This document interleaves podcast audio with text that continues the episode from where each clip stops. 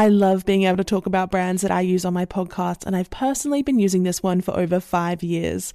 Our sponsor, Nature's Way Alive, women's multivitamin gummies are specifically formulated for women. They contain sixteen vitamins and minerals, including the full B vitamin complex to help convert food into fuel, and have the added benefit of supporting healthy hair, skin, and nails. With just two delicious gummies, Nature's Way Alive women's multivitamin gummies are an easy way to feel like your best self every day. To learn more, visit naturesway dot com slash gemma ten and use code gemma ten at checkout for ten percent off any Alive women's multivitamins. Terms and conditions apply, valid through June thirtieth. There is a whole collection of black-led products at Walmart that can fit into your daily routine, and in every purchase there is power. So show Black founders some love, not just during Black History Month, but all year long, because every time we buy a Black-led brand, we make room for another. Black founders and the products they bring to the table are creating a whole new world of choice at Walmart. Go to walmart dot com slash black and unlimited to discover all the amazing Black-owned products that you can add to your daily routine. Managing our money in our twenties can feel like a bit of a challenge, whether you're saving for your first car or for a big overseas trip.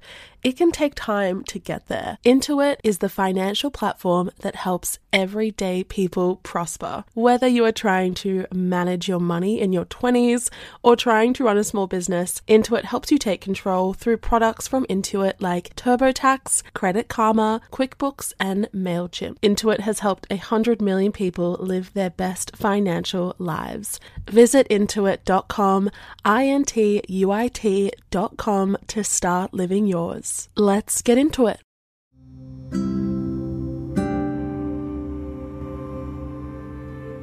Hello and welcome back to The Psychology of Your twenties, the podcast where we talk through some of the big life changes and transitions of our twenties and what they mean for our psychology.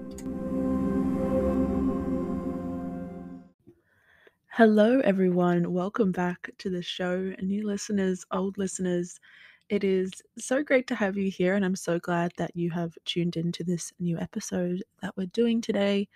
Um, we are obviously talking about trauma. If you clicked on this episode, we are going to take um, a specific, we're going to make a specific focus on childhood trauma, traumatic events that may have occurred when we were children. Um, this has been a topic that has been requested by a lot of people, and I think for many good reasons. A lot of us we'll find throughout our lives that we do go through traumatic events, um, and especially when those events occur when we're children, and our minds um, are really, really sensitive to our environment and different forms of distress um, or emotional events.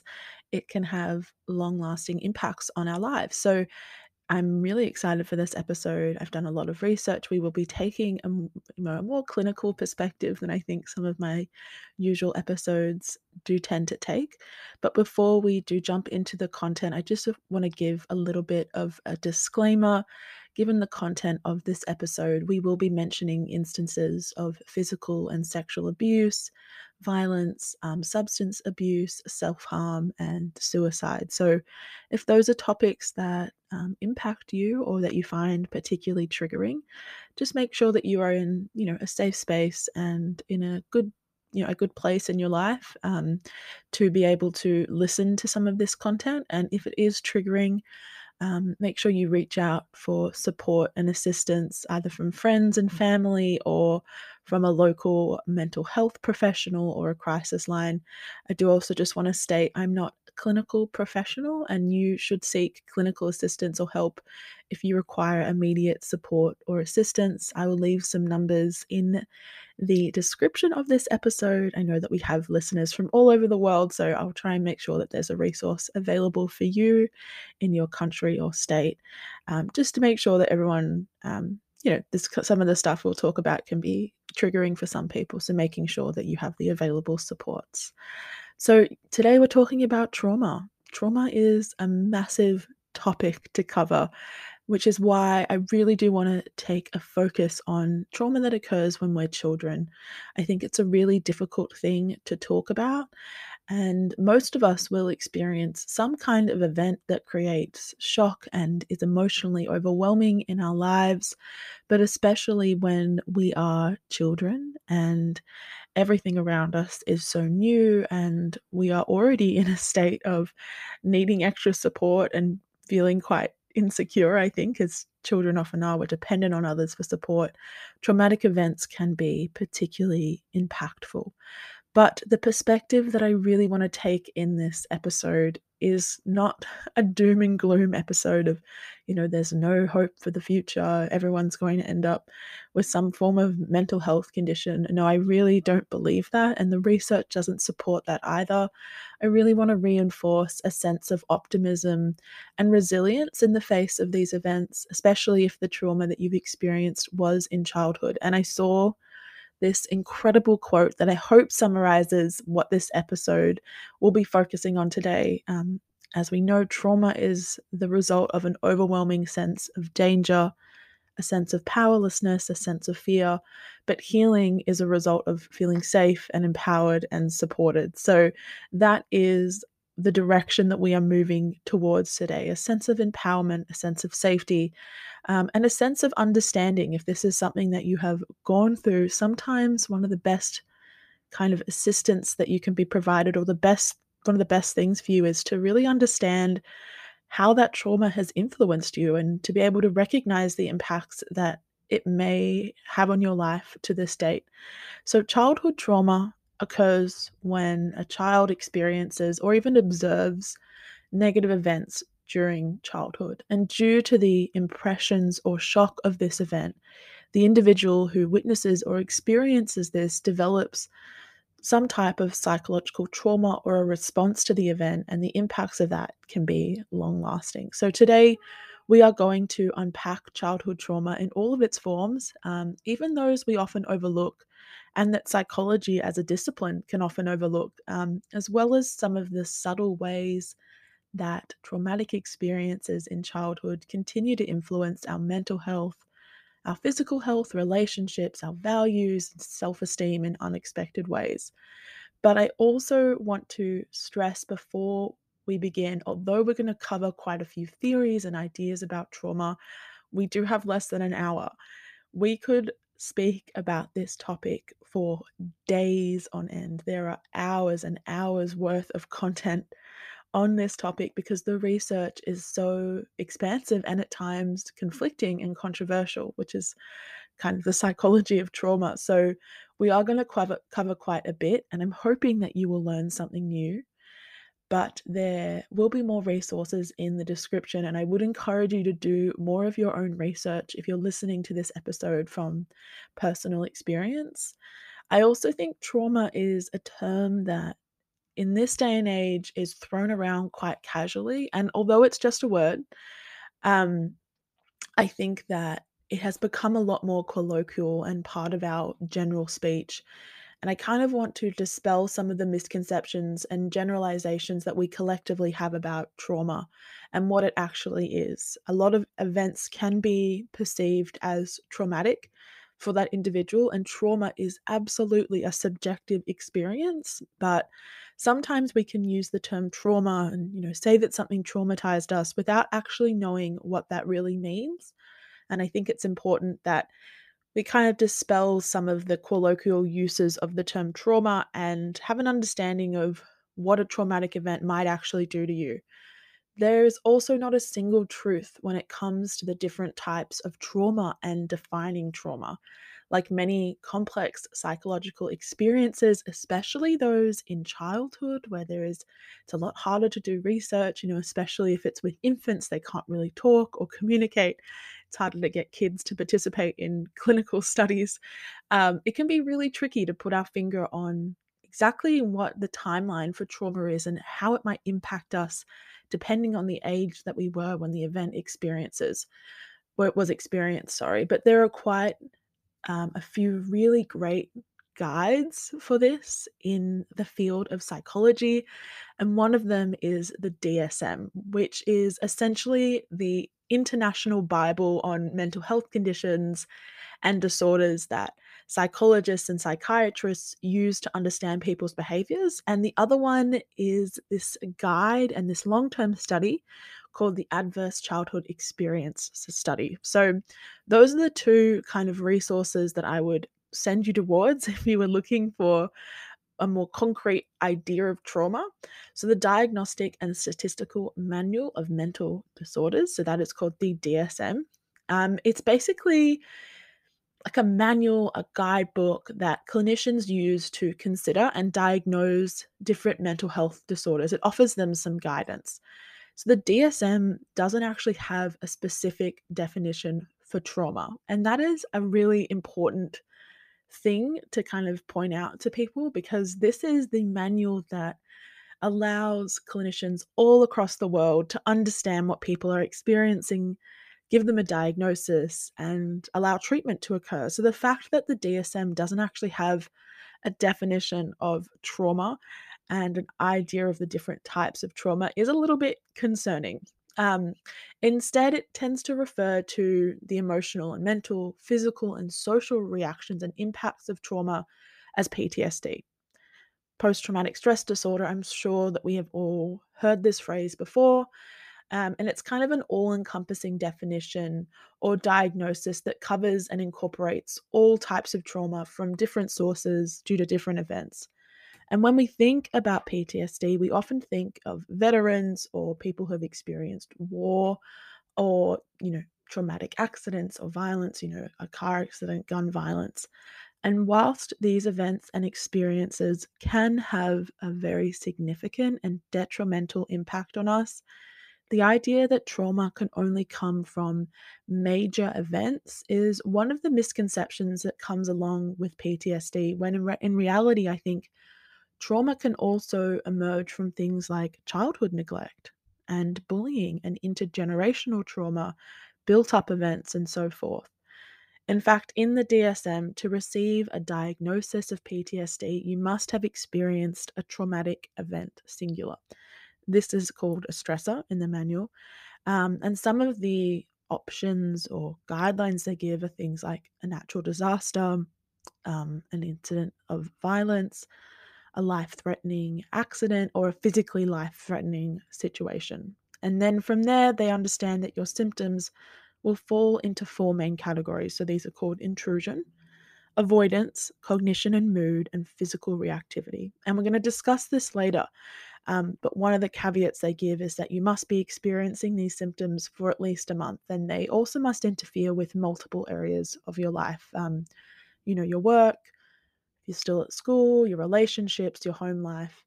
And as we learn more about the complex nature of trauma, there have been a lot of discussions about whether that definition of trauma, that definition of P T S D, is actually too specific and embodies an outdated kind of notion or idea of trauma, one that is based on physical events and physically traumatic experiences.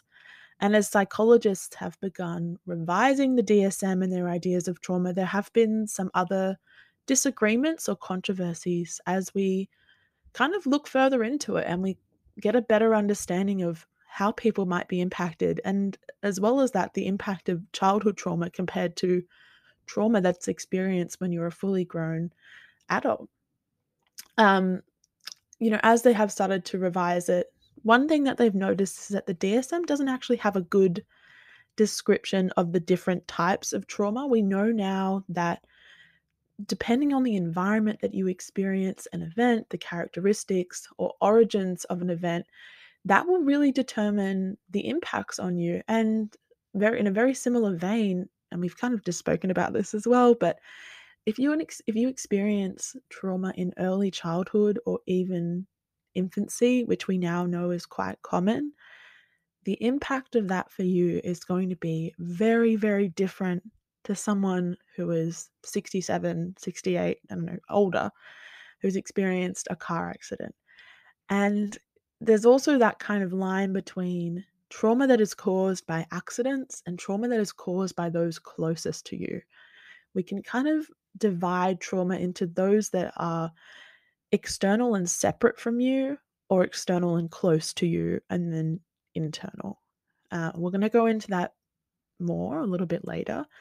But in terms of those discussions around whether P T S D is actually a good definition of trauma, there is hope. And as a new language for describing trauma emerges, there have been better descriptions or definitions that have come about, and also new categories of trauma, which is important for identifying certain symptoms and learned behaviors and reactions. And one of those new ways of describing trauma is the use of the term adverse childhood experiences. And this is where I really want to focus the episode on today, because we are talking about trauma that um, emerges during childhood. So adverse childhood experiences, these are potentially traumatic events that occur in childhood. And there have been numerous studies into the impacts and origins of adverse childhood experiences through the very acutely and smartly named um, ACE study that has been running in the U S for a number of years. And it's focused on examining what exactly trauma can do to our lives and our psychology, not just in one period of our life, but from childhood to adulthood. So according to this study, there are ten different types of childhood trauma across two categories, so personal and environmental. Trauma of the personal type includes emotional neglect, physical abuse, physical neglect, sexual abuse, and verbal abuse, often from someone that we know or someone that we have a personal connection with. Environmental trauma relates to other family members or things in the environment, in, in our environment or our external environment. So this might include, you know, witnessing your parent really struggling with alcohol or living with a mentally ill family member, witnessing domestic abuse, or the absence of a parent following abandonment, death, or divorce. Um, and children, as we know, can also experience trauma in the form of a singular or major event, a long-term illness, the death of a loved one, witnessing a violent incident, a major accident, or a natural disaster. So these types of traumas, those that we just listed, are called a major trauma. So I feel like that's kind of self-explanatory. Major being large, being huge, being one-off. And in contrast to major traumas, we can ex- also experience accumulating trauma, including chronic illness, being bullied, facing setbacks and poverty, housing or food insecurity. And importantly, these minor traumas, although they might not be really, you know, incredibly distressing in the moment, the way that a car accident might be, they're just as important because they can accumulate and actually become major traumas over time. And often those minor traumas, I don't, I don't really like that name, but we'll continue to use it. Those minor traumas are overlooked. So many people experience, you know, bullying. So many people have experienced housing or food insecurity. And, you know, it's not as interesting, I guess. It's not as, you know, novel as someone who has witnessed a natural disaster. It's so much more ubiquitous, which is kind of the terrible thing, because although it's overlooked because it is so almost normalized and so common, it kind of raises the fact that there are so many people out there who will have experienced these minor traumas that will eventually accumulate and can become more adverse and severe than a major incident might actually be. Trauma, as we know, can also occur across the lifespan. And the type of trauma that we might experience across the lifespan might differ, might differ. So it can include things like massive life transitions, vicarious trauma, which is a really significant one if you're a child. So vicarious trauma might, for example, um, include being repeatedly told stories or experiences of others who have gone through trauma, witnessing someone else repeatedly go through trauma. For example, um, a parent who might be experiencing abuse or might be experiencing problems with addiction. Um, and another huge one that has really emerged recently and I think deserves a lot more insight and a lot more research is intergenerational trauma. So intergenerational trauma refers to trauma that is passed down from a trauma survivor to their descendants. And it can also be referred to as multi-generational trauma.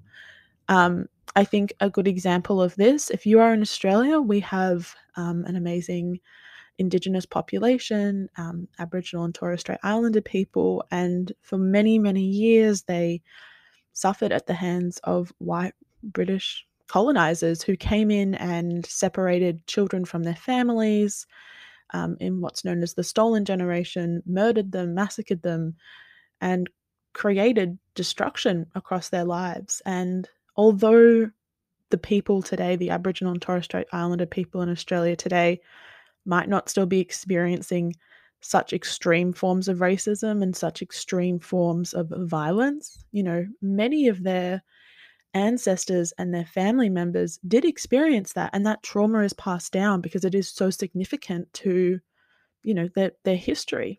Um, people experiencing intergenerational trauma experience trauma a little bit differently, um, and their reactions and patterns or emotional and psychological effects from the trauma experienced from previous generations is likely going to be a little bit different to if they experience that event themselves. But different doesn't mean less. It doesn't mean less significant, doesn't mean less important, doesn't mean less impactful.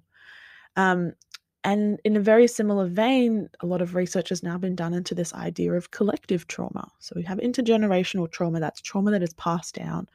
But collective trauma refers to a traumatic event that is shared by a group of people. It may involve a small group, like a family, or it might involve an entire society.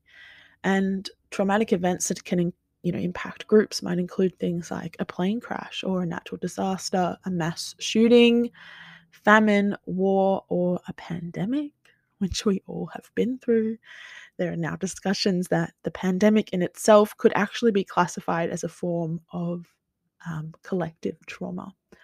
So any situation, even a peaceful event that leaves you feeling overwhelmed and isolated and unsafe, can stress the mind and body. And if those feelings aren't resolved over time, they can become really debilitating and lead to poor decision-making, addiction, depression, low self-esteem, and many other things. Um, it's not just that traumatic events result in P T S D. Um, and that's kind of the misconception I'd love to dispel. You know, if you have experienced a traumatic event, it's not just like you get a, a P T S D diagnosis and that's going to explain everything. Um, okay, that was a fairly big list uh, of different types of trauma. I'm sorry if that was very overwhelming. And sadly, we don't have time to talk about each of them with the care and attention they need. But I think the main thing to take away from this is that trauma is highly nuanced and can occur as a result of many events, experiences, lifetime stresses, anything that you subjectively experience as deeply distressing or disturbing can result in trauma. And that's something that I really wanted to kind of involve you in, is that you are the kind of the best You're, you're, you are the person who's in the best position to determine whether something that's happened to you was traumatic or not. And in psychology, in the, this kind of field, we are not so great at identifying different types of trauma. And sometimes that can mean that, you know, minor traumas can be dismissed, or traumas that don't fit into a very distinct box can be dismissed. But that's something we want to dispel. Anything that causes you distress can be a traumatic event. But what I do want to focus on is childhood trauma, especially trauma that is associated with emotional neglect that occurs within some of our most precious environments, and that is our family units and our relationships with our caregivers.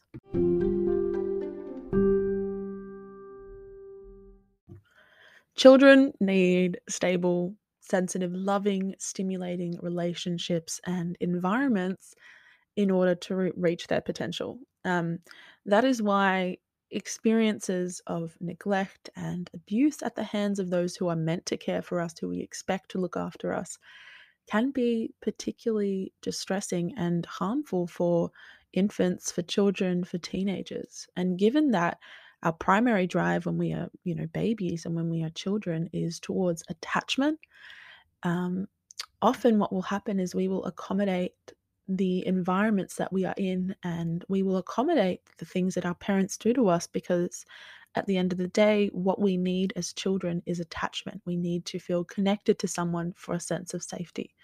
And obviously, as a child, you don't really have much choice given our age and vulnerability, and in more chronic and extreme circumstances, um, because we are driven towards that attachment, especially with um, our caregivers. And if we are experiencing neglect and abuse in those situations, we can end up forming and showing a really complex trauma response. And eventually, if you are a child who has experienced one of those personal traumas that we were talking about, you know, um, seeing a parent who's struggling with addiction, um, seeing divorce, seeing, you know, experiencing the death of a parent, we might eventually make meaning of that circumstance by believing that it's our fault and that we are inherently bad and, you know, blaming ourselves. You know, as children, our brains are really, really malleable. Um, and we are, we don't have much experience as to what is normal. So we will adapt to frightening and overwhelming circumstances through the body's survival response, whereby our autonom- autonomic nervous system takes control. So this is the part of our nervous system that kind of just switches on immediately. We don't really have a say. And this will become activated and switch on to f- freeze, flight, or flight response. We've talked about this before. Basically, when our brains and our bodies are sensing danger, are sensing something traumatic, are sensing, are sensing something that could put us at risk, our body is flooded with all of these chemicals, including adrenaline and cortisol, that in a normal situation, if the danger is one that is incredibly life-threatening, will allow us to, you know, fight back or allow us to run faster and run away from that event. But if you're a child and you don't really have that capacity and, you know, you're reliant on your, um, you know, your parental environment and your home environment for safety and shelter, instead of having the opportunity to flee or to fight back, um, we end up feeling quite um, agitated and hypervigilant and powerless. Infants may also show a really different response. If they are experiencing some form of neglect or if they're experiencing a traumatic event, they might show a frozen watchfulness um, and can almost appear to be zoned out. And children and young people also have that experience of dissociating. You know, if your parents are going through a divorce or you've sadly lost a parent, it's really difficult to be exposed to that situation and not have some kind of safety mechanism to get you through. And sometimes those mechanisms or coping mechanisms that our body uses to get us through those really, really hard events are ones that aren't in our control. And that can include include completely dissociating and tapping out of an, of an event that's happening as a way of protecting ourselves. And prolonged exposure to events um, or a situation where trauma is occurring can actually lead to toxic stress. And that really changes the development and the brain development of a child. It sensitizes a child to further stress. It leads to heightened activity levels and affects future learning and concentration. And most importantly, it can really impair a child's ability to trust and relate to others as they grow up. When a child is traumatized, um, they might find it really hard to regulate their behaviors. And like I said, trust people. And as they grow up and they develop into adults, other areas of their lives might be acutely impacted. And in really important areas, things that are really crucial to our well-being, like our ability to be vulnerable, our ability to connect, our ability to um, monitor our emotions and, you know, feel the right level of arousal, feel the right level of excitement and happiness versus sadness um, and distress. So what are some of the lasting impacts on our bodies, on our brains, and of our lives if we do experience a traumatic event in tra- in childhood? So there is a lot of research about this. Um, we are going to talk about some of the kind of negative side effects, but take it with a grain of salt. We're going to talk a, a little bit later about how this won't be the case for everyone, but research has suggested that the type of trauma that occurs during childhood in particular can leave pretty deep marks, um, giving rise to issues like depression, anxiety, and substance abuse.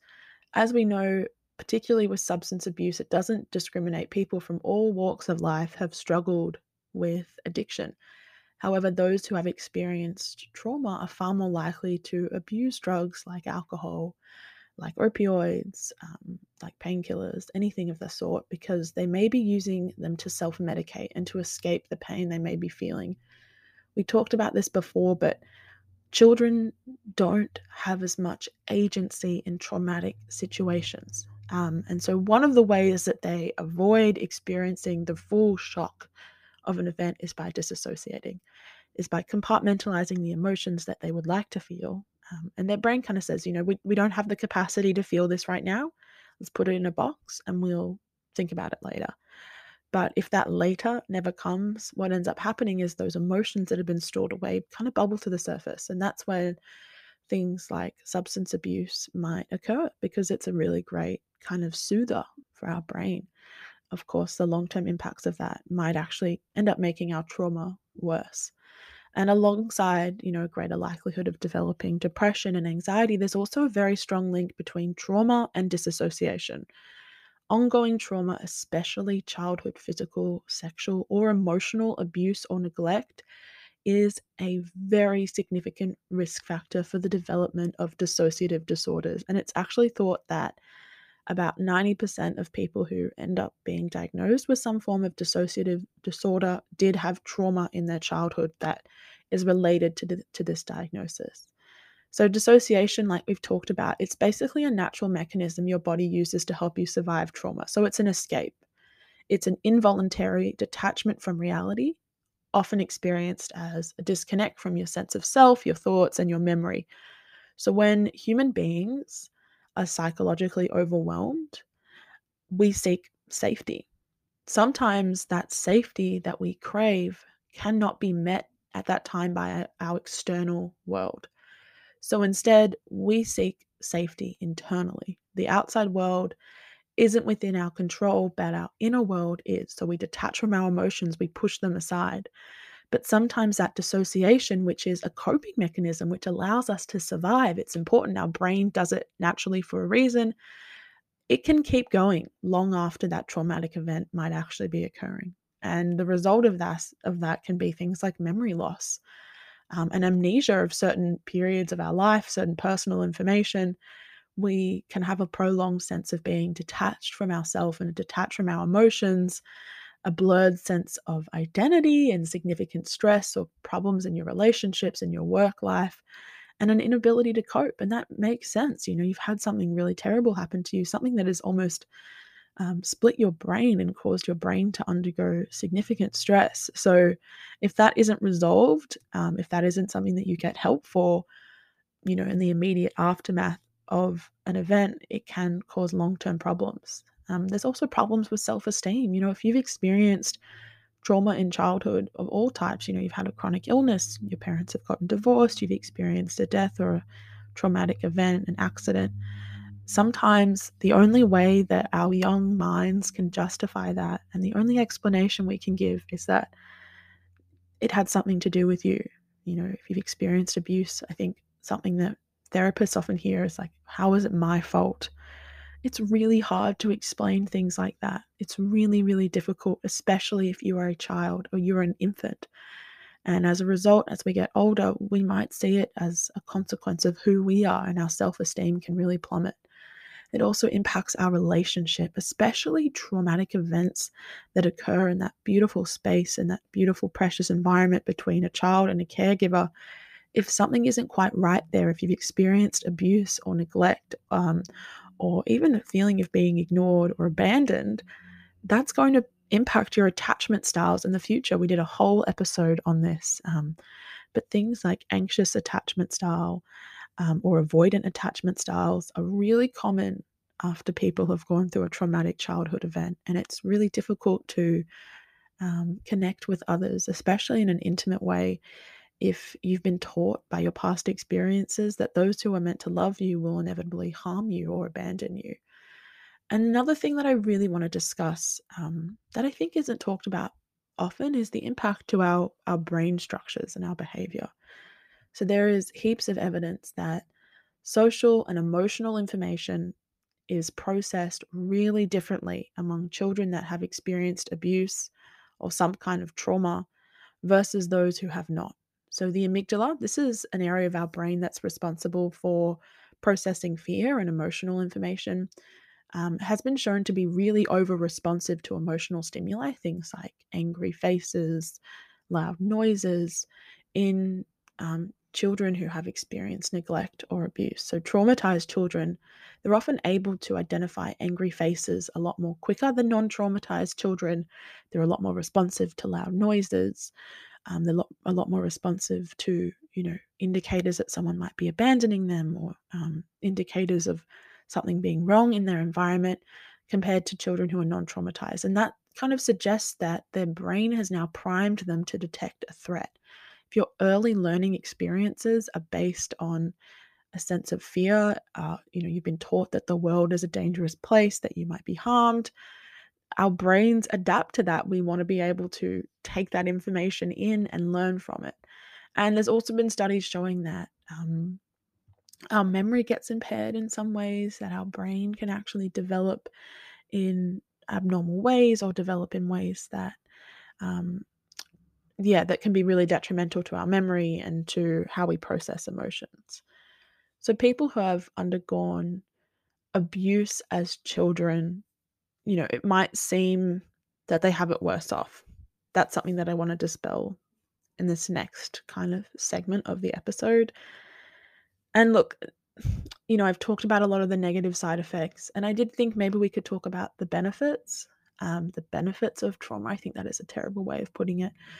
And you can do your own research into that, because I really, really hate that sense of, you know, your trauma made you stronger, or you had to go through that to be the person you are today. You know, everything in life is a learning experience and changes how we interpret our environment. You don't need to experience trauma to become resilient and an emotionally intelligent human being, nor should you have to. You know, I don't think that we should have this discussion around trauma being something that's positive or something that's like a blessing, like, oh, you know, if you hadn't gone through that, you wouldn't be where you are today, you wouldn't be so resilient. You know, you could have been just as resilient without going through that. Um, so I re- do really kind of resent this idea that trauma is in some ways, or, you know, abuse or neglect is in some ways a good thing. So if you do want to look into some of those benefits, I really don't like saying that, but, you know, some of the upsides of trauma, if you would like to look into that, I do ask that you do your own research. I just don't think it's a positive thing to talk about here.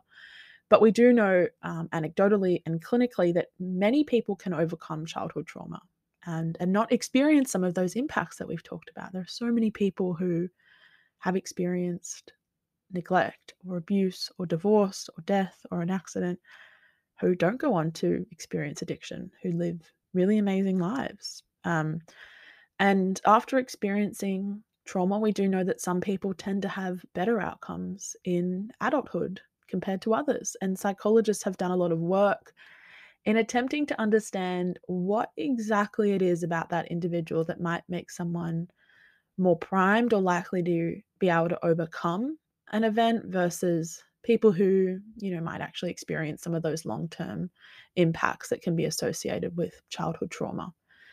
None of these, as we said, are always going to occur. You know, if you've experienced, you know, your parents getting divorced, if you had a chronic illness when you were a child, if you happen to experience sexual or physical abuse, it's not, you know, it's not determined that you're going to end up, you know, with severe depression. And understanding what kind of protective factors there are is really crucial. So what are some of these determinants for more positive outcomes in the wake and in the face of traumatic or complex trauma from childhood?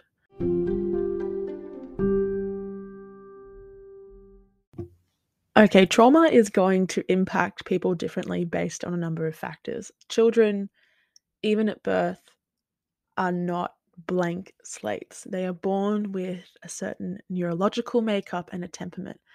And as these children get older, these differences become greater as they're, you know, impacted by the experiences and their environment. But there are some children and some people who are, you know, have greater resilience, have a temperament that is more passive or more active, and might be able to overcome experiences that they witness or that they're privy to.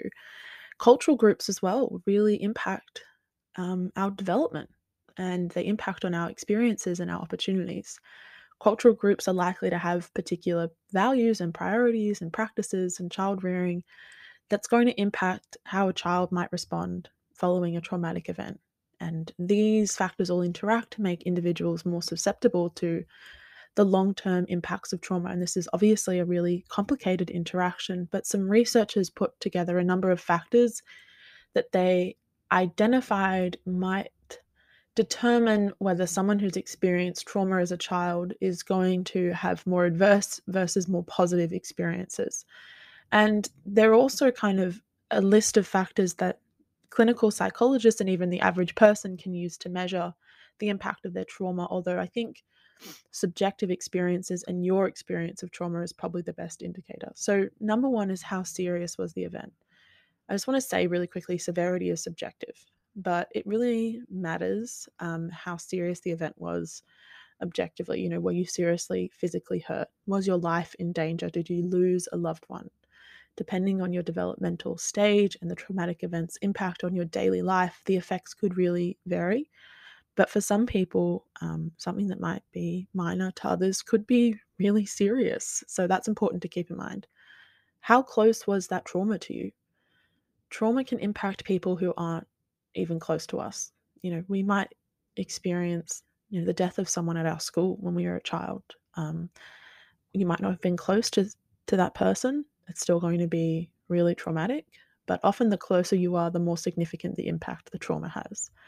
Whether you were a victim or a witness, um, or it's something that you learned about, determines how severe an effect the trauma has on you. Um, you know, trauma with caregivers is going to be a lot more impactful than a trauma in your community. You know, that your caregiver, your parent, that person is, you know, directly responsible for your safety and your well-being. So if they pass away, or if you, you know, unfortunately experience abuse from that person, that's going to impact you a lot differently. How did your caregiver or your community react to the trauma? So feeling understood by your parents or your caregivers provides feelings of trust um, and attunement. And attunement can really help you feel accepted and loved and better prepared to cope with your trauma. You know, if you've got a parent who is there for you and who loves you and who gives you unconditional love and support, um, and, you know, a sense of trust and that you can feel vulnerable, I think you're going to be a lot more protected than if you didn't have that support structure in place. Were there previous traumas? People experience many types of trauma throughout their lives. You know, we summarized a whole list earlier.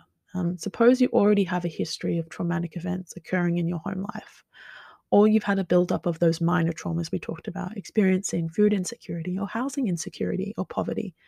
In that case, it could actually impact um, or amplify what, you know, the, it can actually amplify the impact that the trauma has on you. So if you're an individual who grew up in a really loving home and who had everything provided for them and who never had to worry, and then you've had this one singular event, versus someone who has experienced poverty, experienced abuse, experienced neglect, um, experienced bullying, and then a really traumatic event happens, it's a really complex interaction about what, which of those two individuals the outcomes are going to be worse for. And in some situations, people might say that the person who's experienced a lot of trauma in the past and a lot of minor built-up accumulated traumas might actually be better placed because they have coping mechanisms, maybe not positive ones, maybe they experience dissociation, but they do have something that can get them through, whereas someone who has never experienced anything like that is going to be completely shocked and unsure about where to go from there. Um, another factor is if there was support or backlash from your community. Our community and our social identities impact us in so many ways. It is the building block of our self-concept. So whether that is your local community or your religious group that you might be a part of, or, you know, people in the same school as you, or people in um, who are of the same race or ethnicity of you as you, those around you can respond differently to traumatic events. And having a supportive community can positively impact a child and reduce the long-term risks of childhood trauma. There's also other factors like resilience. People who are more resilient are able to overcome these experiences by applying a helpful understanding of the event rather than a negative perspective that can center on shame and self-blame. And resilience really does refer to your ability to bounce back. So it makes sense why people who are high in the characteristic of resilience might find it easier. And following a traumatic event, um, research has also revealed two other really crucial factors. Um, and they kind of tend to separate those who might now suffer a disorder as a result of the of their experience versus those who never developed things like anxiety or depression or P T S D, or those who have recovered from those experiences. These factors are mastery and social support. Mastery refers to the degree to which individuals perceive themselves as having control and influence over their life circumstances. This is not the same as optimism, you know, optimism being like, oh, I'm, everything's going to turn out from, you know, outright for me. I'm optimistic about the future. No, no, it's about whether you believe that you actually can change things in your life, whether you actually are in control of what you experience. So if you are someone who has experienced childhood trauma, but you are so certain and you have that high level of mastery that things are in my control, I can leave this situation, I can pursue a better life, I can make something better for myself, I can raise my children in a different way to, to how I was raised, versus someone who thinks, you know, everything is determined for me, I can never escape, I can never leave, I have no control. We can kind of see how the impacts and the result of a traumatic event might differ. And the second factor, which we, we talked about a little bit earlier, but I do want to stress again, is social support. It is just one of the biggest, biggest protective factors. Um, you know, if you have supportive social ties, if your friends, if you have friends and family who love you, maybe you have a mentor um, or extended family who looks after you, who makes sure you're okay, you are a lot less likely to develop some of those disorders and more likely to recover from an event than if you didn't have them. And in contrast, unsupportive and unreceptive and critical responses from your family, from your community, from your friends, um, that puts you at risk of, of P T S D and of things like dissociative disorders or depression and anxiety. Um, and I think the research is something they really stated, and, and they wanted to explain why this might be the case. And it's because it likely arises from attempts to discourage open communication and attempts from your community or to to not listen to you, to not be responsive to what you're saying, and that accre- increases cognitive avoidance within you and suppression of trauma-related memories and social withdrawal and, and self-blame. If you don't feel like you have an environment or a place where you can openly and freely talk about what you've been through in a way that you're allowed to process your trauma, but also you're allowed to share, what's going to happen is you're going to kind of suppress that and you're going to push it down and, you know, kind of learn that no one wants, no one cares, no one wants to know about this. And that can really create a lot of adverse experiences and, and maybe put you at more at risk of, um, you know, substance abuse and depression, like we've talked about. We've talked so much in this episode about the origins of trauma. We've talked so much about what might protect you, so much about where trauma can come from and why it is so impactful if you are a child, and especially if trauma occurs in close family environment or within your family unit. But there's hope. There's always so much hope if you are someone who has experienced this and you're looking to this episode for encouragement and healing, like we talked about at the beginning. I really want to talk about some of the options for treatment or the options for, for getting help, and the ones that I think are recommended by professionals. But as always, if this is something that you are considering, I do suggest going, getting a mental health care plan if you're in Australia, or going to a, your um, your doctor or a psychologist um, anywhere you are in the world and talking to them about it. Um, some of the things they might recommend are things like cognitive behavioral therapy. So this focuses on the relationship between your feelings and your thoughts and your behaviors, and it kind of targets problems and symptoms and focuses on changing your patterns of behavior that could lead to difficulties in functioning. So maybe if we think about the drug addiction or, or substance use um, challenge here, if you are someone who, when you experience a flashback or when you experience um, you know, you're triggered because of a traumatic event you went through in childhood, you might immediately go to suppress that using alcohol. And cognitive behavioral therapy tries to make us understand that we can actually choose a different behavior, and that might lead to better outcomes for us. Um, there's also prolonged exposure. So this is actually a typical, is kind of a, not a typical, but a very specific, maybe niche type of cognitive behavioral therapy. And it teaches us to gradually approach trauma-related memories and feelings and situations, and whilst we're approaching them, to also apply um, meditative or, or mindful practices so we can lower our sense of anxiousness and arousal. Um, often when we are triggered by something, we're put straight back into that experience. So our bodies and our brains are flooded with those same kind of neurochemicals and feelings and emotions that we originally felt during that, that first event. Um, so what prolonged exposure wants to teach us to do is to, instead of avoid that because we're worried that we're going to be, you know, overwhelmed and we're worried we're going to panic or be distressed, it teaches us that when we are exposed to a triggering memory or a triggering thought, that those cues are not dangerous and you're not in any danger anymore. You don't need to avoid those situations.